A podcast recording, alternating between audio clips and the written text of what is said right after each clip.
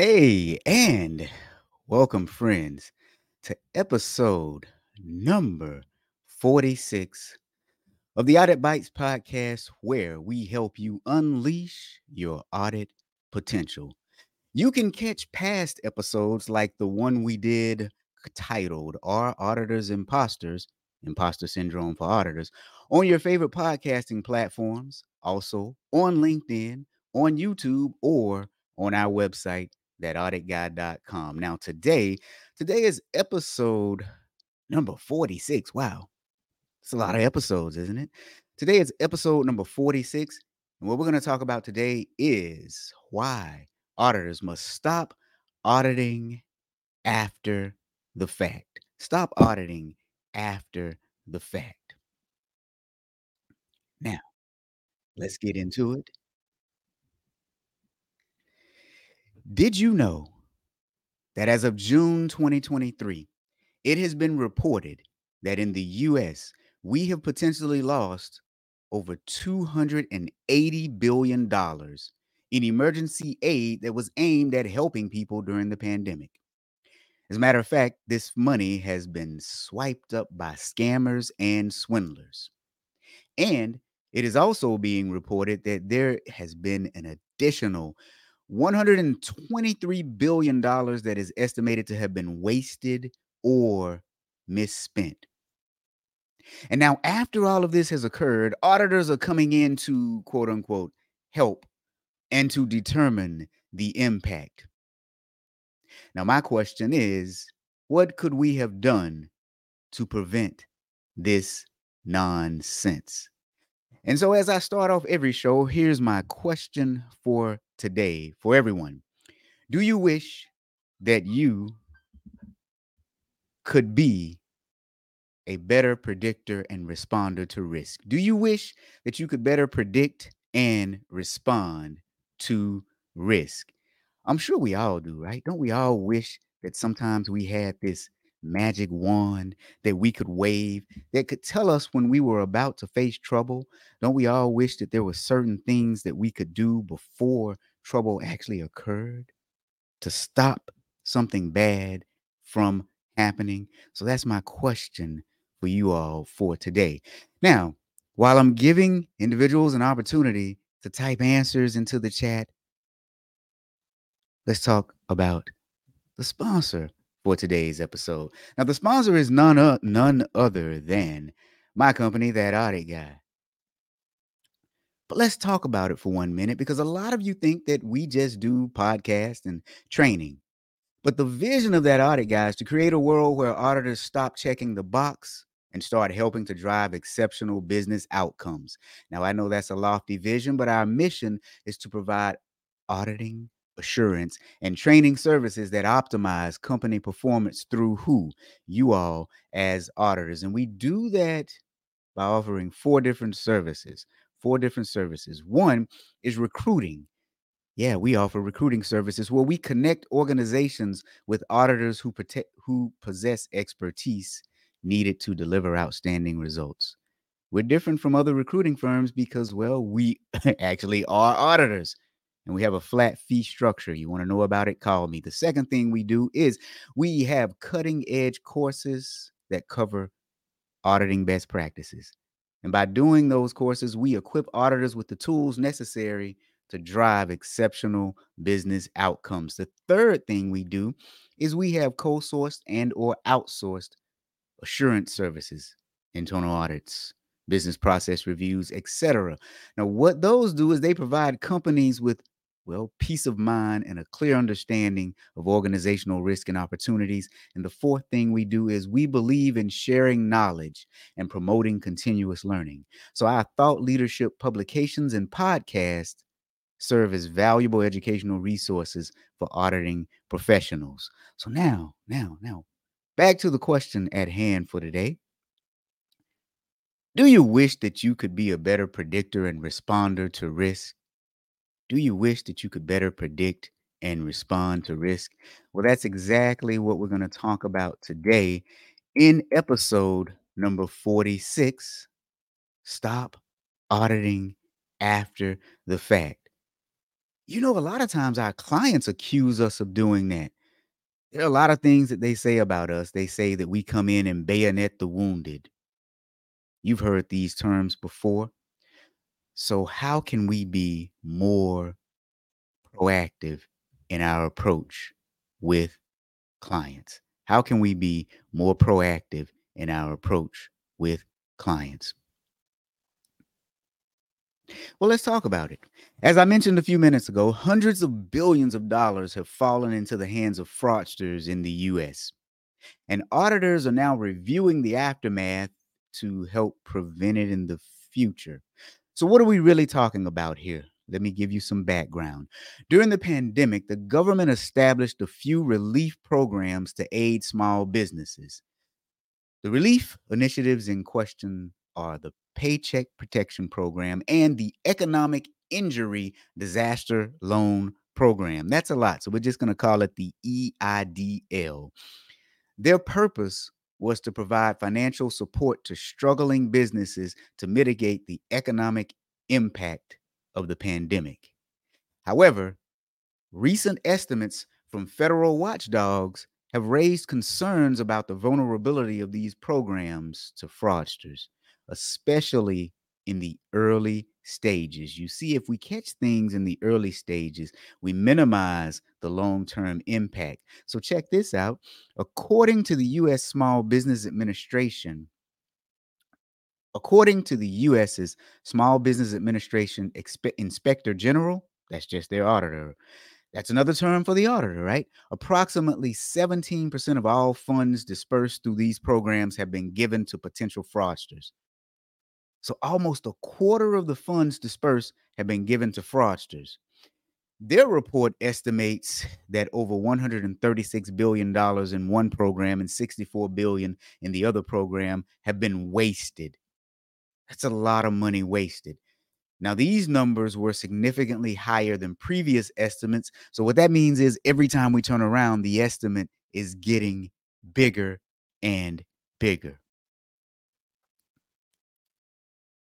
The report by the watchdog group has been met with disagreement. So, of course, they disagreed with it. But here's what they disagreed with senior small business administration officials are disputing the findings. Well, not really the findings, though. They're citing flaws in the methodology used and emphasizing the efforts made to protect against fraud. Well, do we really care about the efforts that they've made if the impact has been this big so far? Because those efforts probably didn't work. So here's what I say those discrepancies still underscore the fact that there's still a significant issue, but the potential impact of the thefts extends far beyond the financial loss. It has been found recently that this fraudulent activity in these relief programs have also contributed to inflated housing prices and increased consumer spending. You see, what we did is we poured money into the economy. So a lot of people had disposable income. So they started buying things that they wouldn't otherwise buy. Now, if millions of dollars were put in the hands of fraudsters, of course, they're buying overinflated the economy and also contributed to the transportation and logistics problem that we had. So the impact of fraud extends well beyond the dollar amounts that we see. The impact of fraud extends well beyond the dollar amounts that we see. By the way, there's the article right there. The title of it, The Great Grift, more than 200 billion in COVID-19 aid may have been stolen, says a federal watchdog. Now that's amazing. It's truly amazing. So, so as internal auditors, we must recognize the impact of these findings. You see, they underscore the need for us to reassess our audit approaches when it comes to evaluating risk, processes, and controls, and the way that we actually communicate them with our clients. Now, I know what you're thinking. I know what you're thinking. You're thinking, how in the world can internal auditors be responsible for pandemic fraud? But my friends, I'm not saying that. I'm not saying that we're responsible. So let's talk about some additional recent events and how internal auditors could have helped steer and guide conversations and subsequent actions in a different direction. There's an article produced by wirepoints.org. It came out on July the 7th. The title of the article is, well, the latest pandemic assistance fiasco shoddy accounting and records at the Illinois Unemployment Trust Fund. You see, what should have been a lifeline for those in need quickly turned into a historic financial scandal. According to the article, shoddy accounting and a lack of controls resulted in staggering losses and raised serious concerns about the accountability in the Unemployment Trust Fund in the state of Illinois. So, now for my international listeners, in the US, we have 50 states. Each of those states has the ability to govern separate from the federal government under certain guidelines. Illinois is one of our 50 states. Illinois had an unemployment fund, which is money that can be dispersed to individuals who lose their job when they need money to tide them over until they find a job. So now we have problems in this fund. And it was found by external auditors doing an audit of the financial statements. And here's what they found one of the key issues that emerged was there was a failure to implement technology controls over these funds. So there was a failure to implement technology controls. And we're just now finding this out. This oversight created vulnerabilities that allowed fraudulent activity to thrive, thus undermining the very purpose of the relief program. So the shoddy accounting was one issue. In addition to inadequate maintenance of pandemic assistance claimant data. So in addition, there was inadequate maintenance of pandemic assistance claimant data, data integrity. So that was our second issue that we had, data integrity concerns. But it didn't stop there. Mm. It didn't stop there. We also had poor controls over financial reporting. You see, this recent audit said that the accuracy of the numbers found that they were $116 million off base for the year ending June of 2022. Now, this followed up from a previous report saying that there was probably $2 billion that may have been, well, fraudulently obtained and spent. Now, there is some good news here. There is some good news. The good news is the state of Illinois has taken steps to extend its statute of limitations, the time that it can pursue criminals so that they can go and find them. You see, in the US, you have a certain amount of time within which you can pursue criminals. After that point in time, you can no longer bring them to the court of law. So the state of Illinois has extended the time period to find these individuals. Now, here's the problem though. Here's the problem.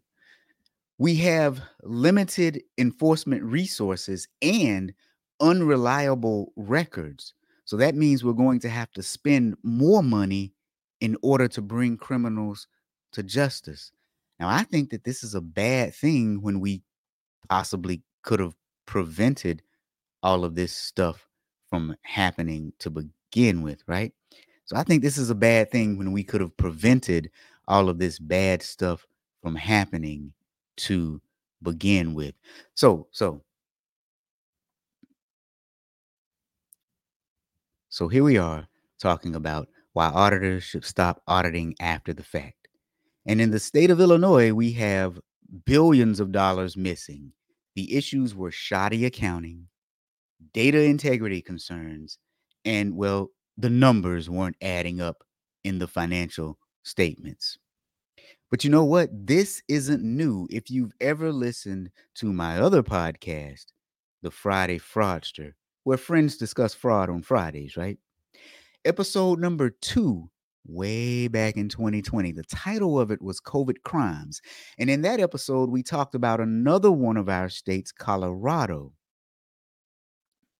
and in a news story from their local newspaper, the Denver Post, which was dated March 16th of 2021, the title of the article, well, it said it all. It said that audit finds massive deficiencies in Colorado Labor Department's management of unemployment funds. You see, the state auditor said that the said that the department's books were so bad that they couldn't determine the extent of the loss. And if you want to take a look, there's that article right there. There's the article. It got even worse. A spokesperson said, and I quote, they could not provide documentation, and as auditors, it is trust but verify. If you could not verify it, you could not trust it, and we could not verify it. And while everyone understands that these were unprecedented times, some things done in the state of Denver may have actually contributed to making the problem worse. Let me give you an example.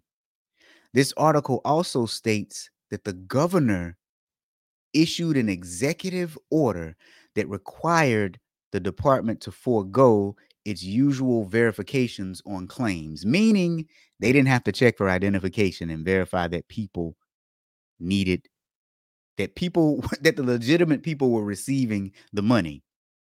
Now think about that. They didn't have to check that people were qualified to receive funds.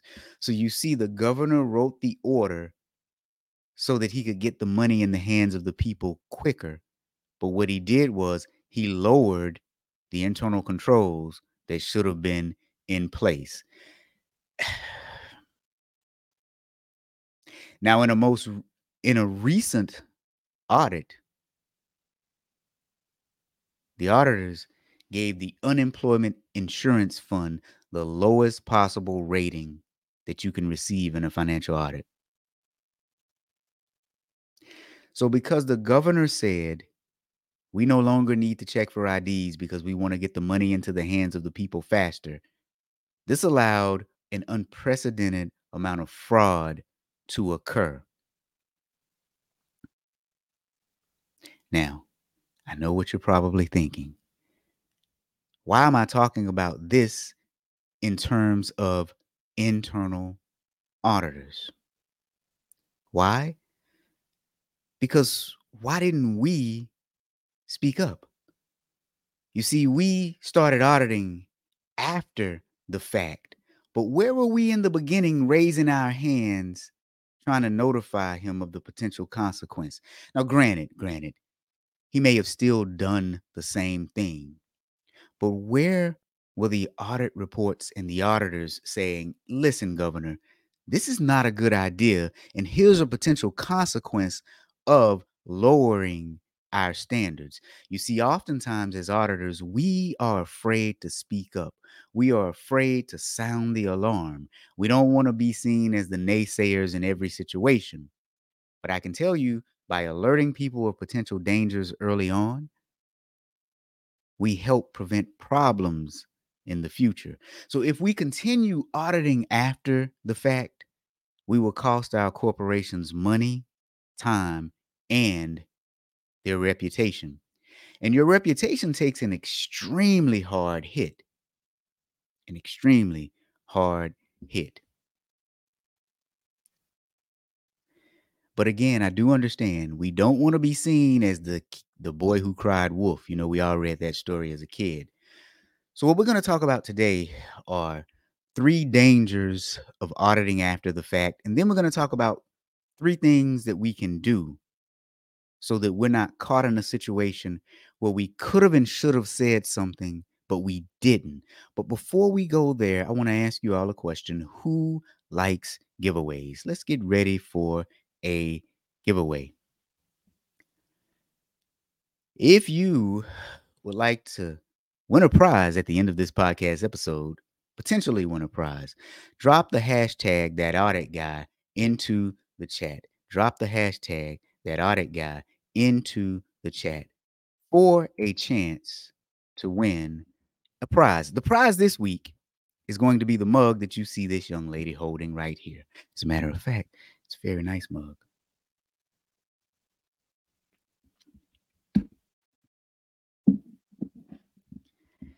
It's a very nice mug.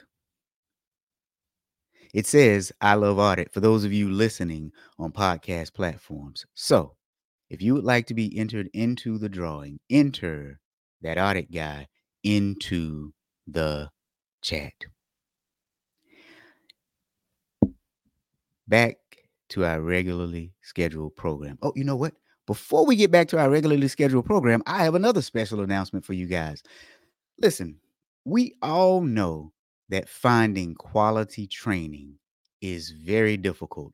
Here's what most of us do we go to conferences, we sit in cold rooms next to people that we don't have any connection and contact with and or to. We hear somebody talk for about an hour and then we answer questions in the last 5 minutes. I don't know about you all, but eh, that's a terrible way to train. It needs to change. And that is what we at that audit guy aim to do. So next year, starting in January, we have a slate of quarterly trainings designed to help you become awesome. So let's talk about what some of those things are. So in January of 2024, we're going to have two courses that are two hours each for four total hours. The first one is understanding auditor personalities. What we're going to talk about are the personality types of various auditors. And we're going to take out the good and learn how to amplify that. We're going to take the bad and learn how to suppress that. The next course we're going to have is understanding the clients you encounter. Now, what that one is all about is taking a look at some of the clients and their personalities so that we can learn how to take the good again and enhance that and take the bad and, well, learn how to handle badly acting clients. In February, we're going to talk about the importance of audit planning as well as how to fine tune your field work. And in March, March is going to be very interesting because we're going to talk about auditing your ethics. Now, this isn't your regular ethics course. What this is, is a case study on what to do when you face a potentially ethical situation. When you face an ethics issue, we're going to talk about decision points you can make to help out. The next thing we're going to talk about is quick thinking with audit clients. You see, oftentimes we are placed in positions where we aren't sure of all of the information, and we need to learn how to think quick on our feet with audit clients. That is what this entire course is about. And to top it off in March, overcoming imposter syndrome for auditors. Now, here's what I want to tell you this is January through March of next year. And right now, we're offering special pricing.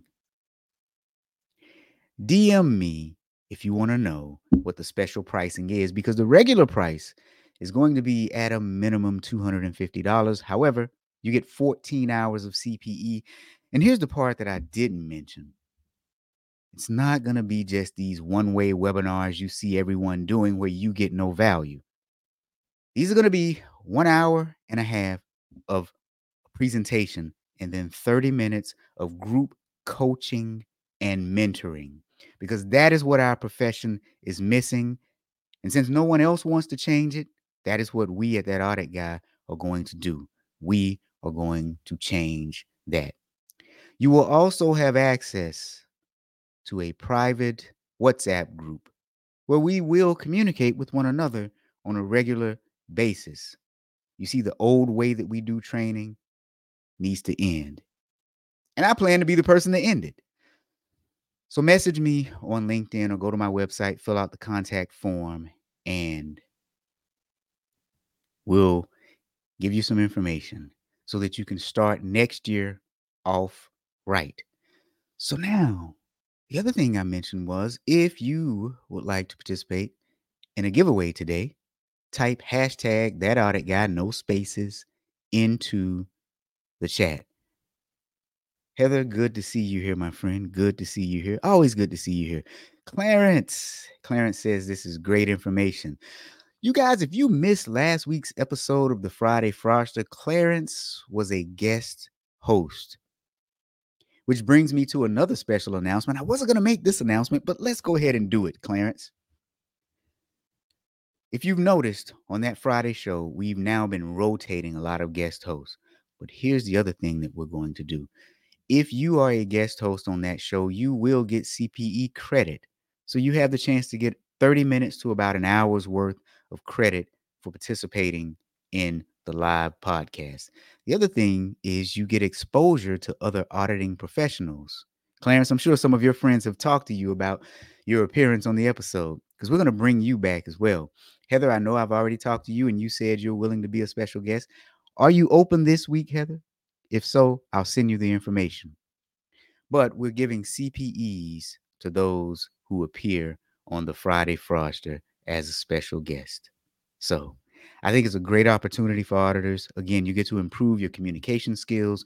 You get to collaborate and communicate with auditors across the world, and they get to hear you. And if they watch the replay, they get to see you. So that's going to be fun. Fun, fun, fun. Now, Marsha says these sound interesting and can be applied to a lot of industries. Exactly. That is the whole point, Marsha. You know, in all the years that I've been in this profession, we teach auditors a lot of technical skills, but from what I found is collaboration, communication, mentoring, and management are the skills that we actually miss the most. Those are the things that we really need the most of. Okay, okay, okay. So now, let's get back to our regularly scheduled program. We were talking about why auditors must stop auditing after the fact.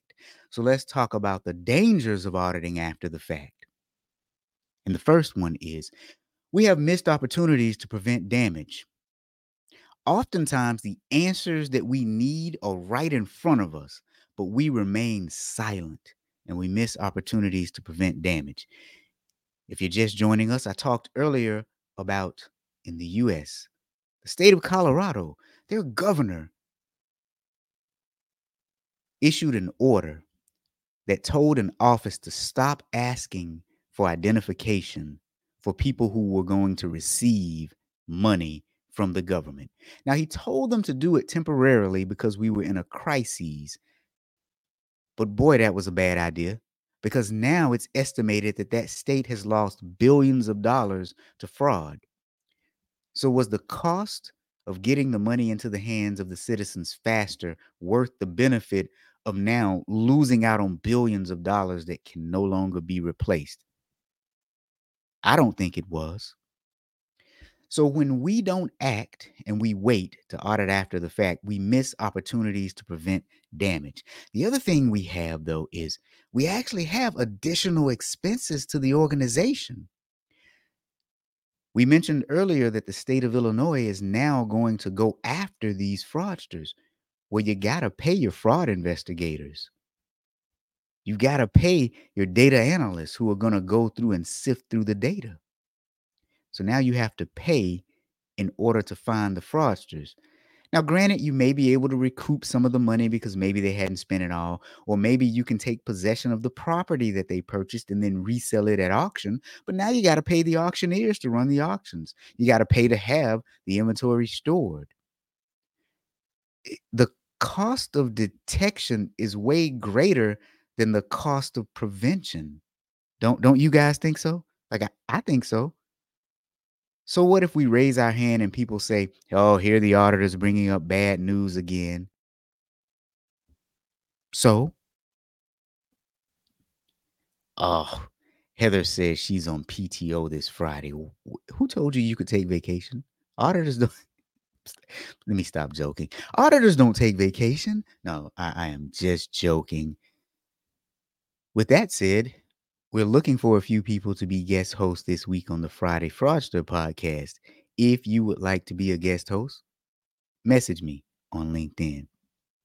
Now, Marsha says, is it worth the money to go after them or count that as a loss?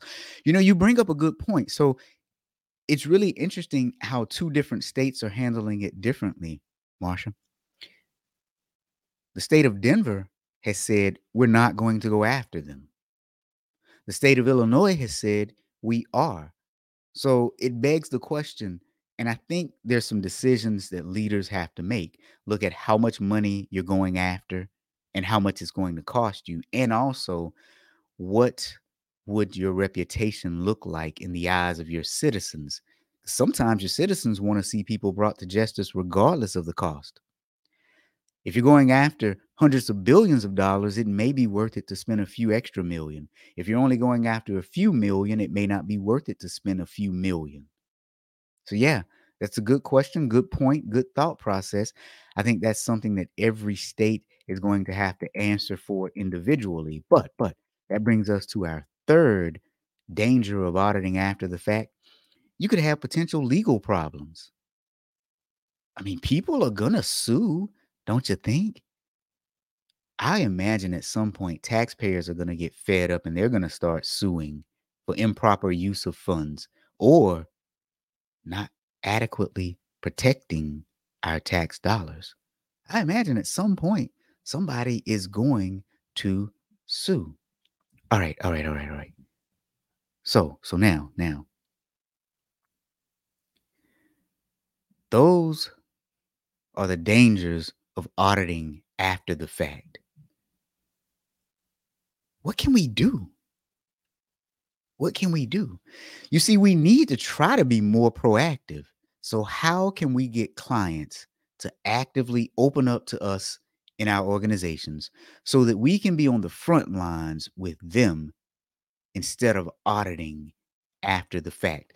We're going to talk about three things that we can do to do that. Now, obviously, there are more than just three things, but my goodness, we try to keep this to 30 or 45 minutes.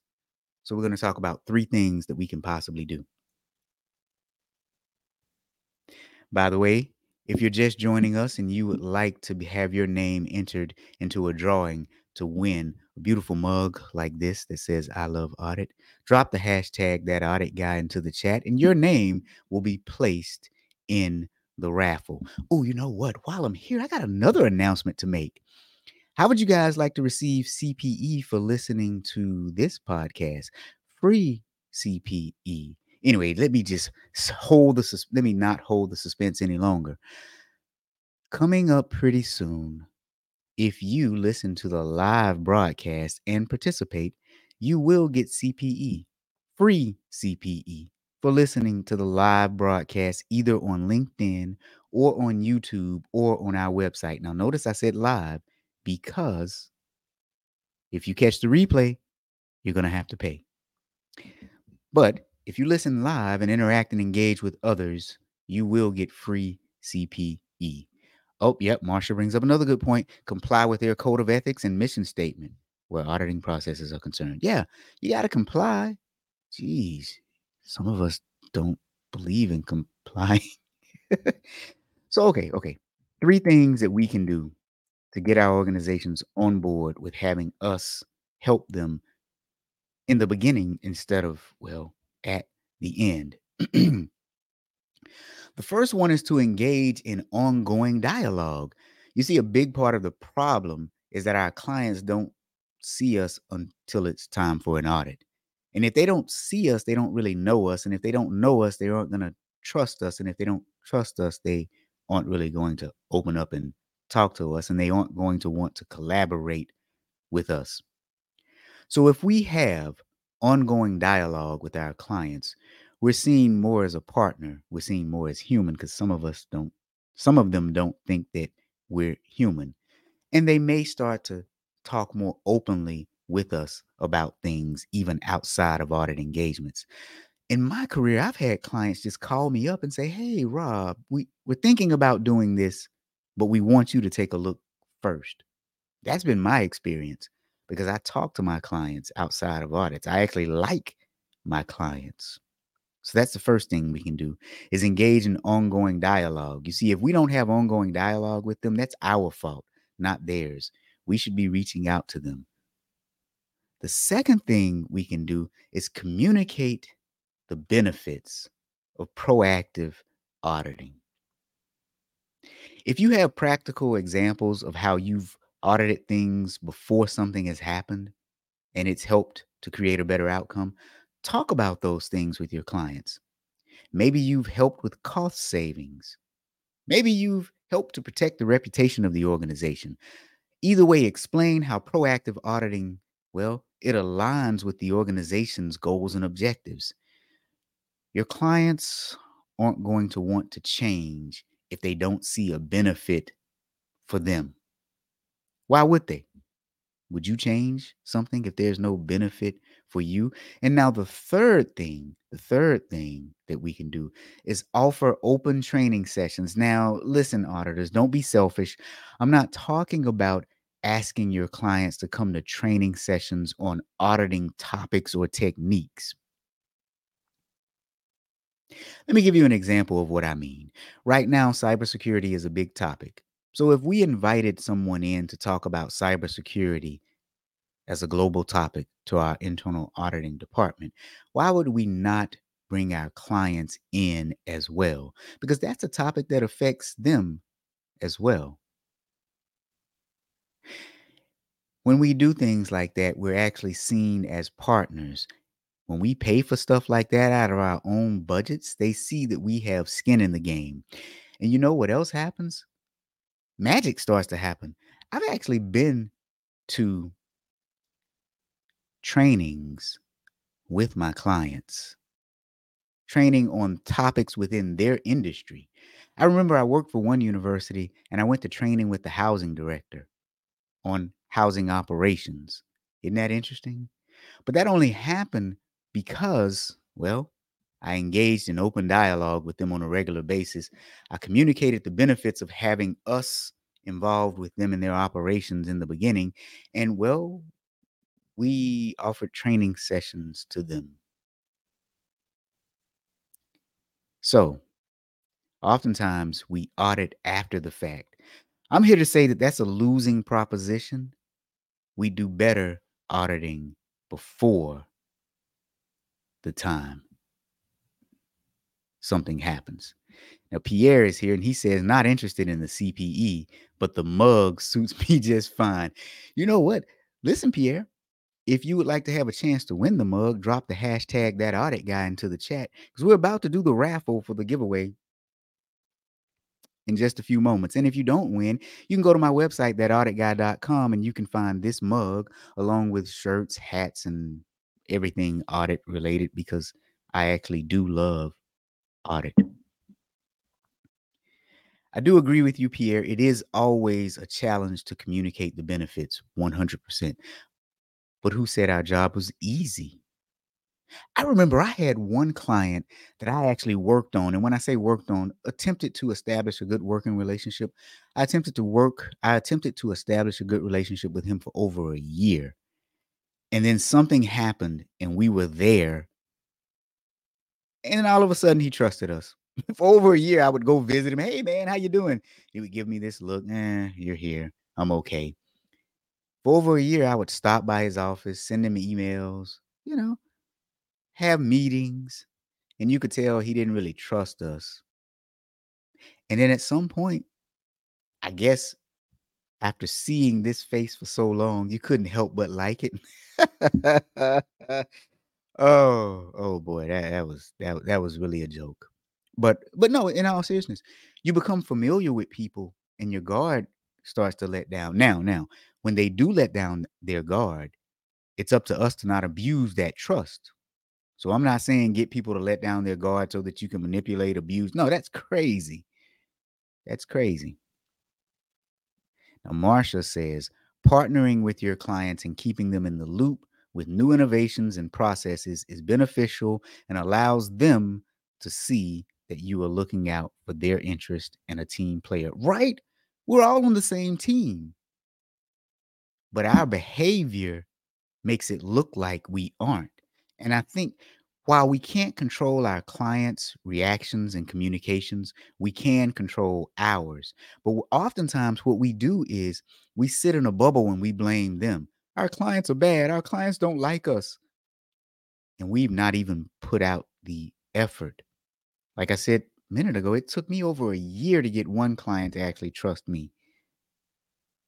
A year. That was painful because, you know, you sit there and you start to think, why don't they like me? What did I do? It's never personal. It's not personal. It is not personal. Ah, Rima's here. Hey, Rima. Rima says, although I'm not an auditor, and then she puts yet in question in in in parentheses with a question mark.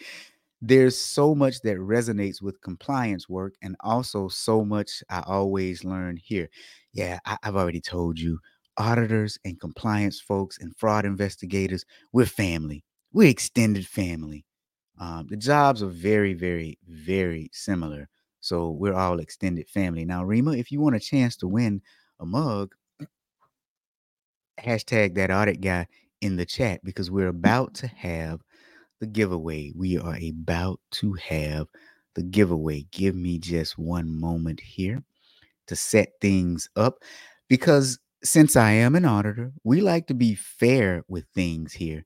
And so, in order to have the giveaway, what we do is we use software that allows us to do the giveaway and it picks a name at random. It picks a name at random. And so, you're going to have to give me just one moment to actually set that up, my friends. You're going to have to give me a moment to set that up. Oh, wait a minute. I think I may have messed something up here. No worries. We're still going to have the giveaway, obviously. I mean, just displaying it for you all. Now, here we go. I'm quite the talented person, right? I'm talking to you all on screen. I'm moving the presentation deck. I'm doing the giveaway. I'm answering questions in the chat. oh, there may be a future in broadcast for me. There may be a future in broadcasting for me.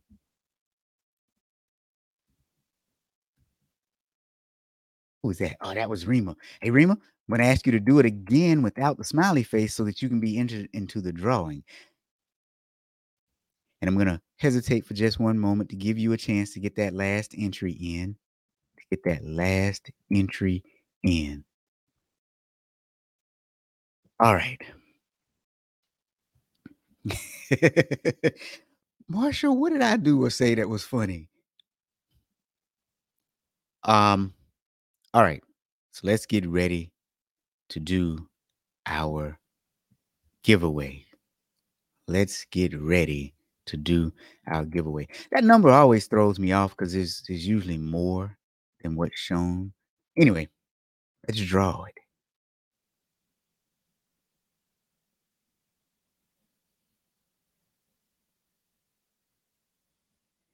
Shifundu, where'd you come from, man? I didn't see you. Shifundu came in at the last minute. Marsha is the winner. Now, Marsha, here's what I'm going to do. Send me a message on LinkedIn. I'm going to send you a coupon code, and that coupon is going to allow you to purchase your mug, and you can have it shipped wherever you want it shipped. Oh, I see you were laughing when I said there's a future for me in broadcasting. Well, don't you think so? I mean, I I think there is. My man Shafundu is here.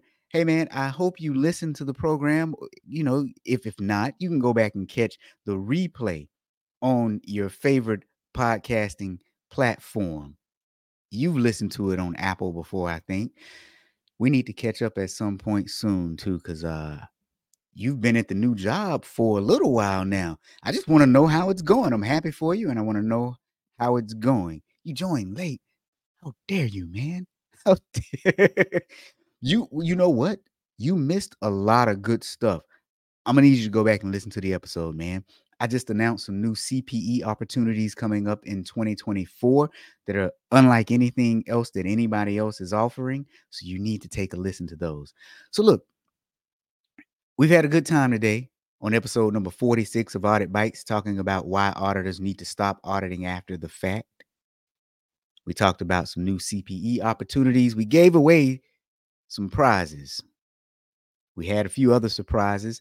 If you like this episode, tell your friends. If you need training for your auditors, give me a call. Look out for the Friday Fraudster every Friday at 2 p.m. Central Standard Time. This Friday is going to be a really fun episode. We're going to, the title of that episode is Account for the Money. I also want to invite you to the next episode of Audit Bites. This is going to be my favorite episode of the year. The title is Board Governance Gone Wrong. Board Governance Gone Wrong. We're going to talk about when a board, well, doesn't necessarily do what it's supposed to do and it oversteps its bounds. It oversteps its boundaries. So we're going to talk about what happens when that happens.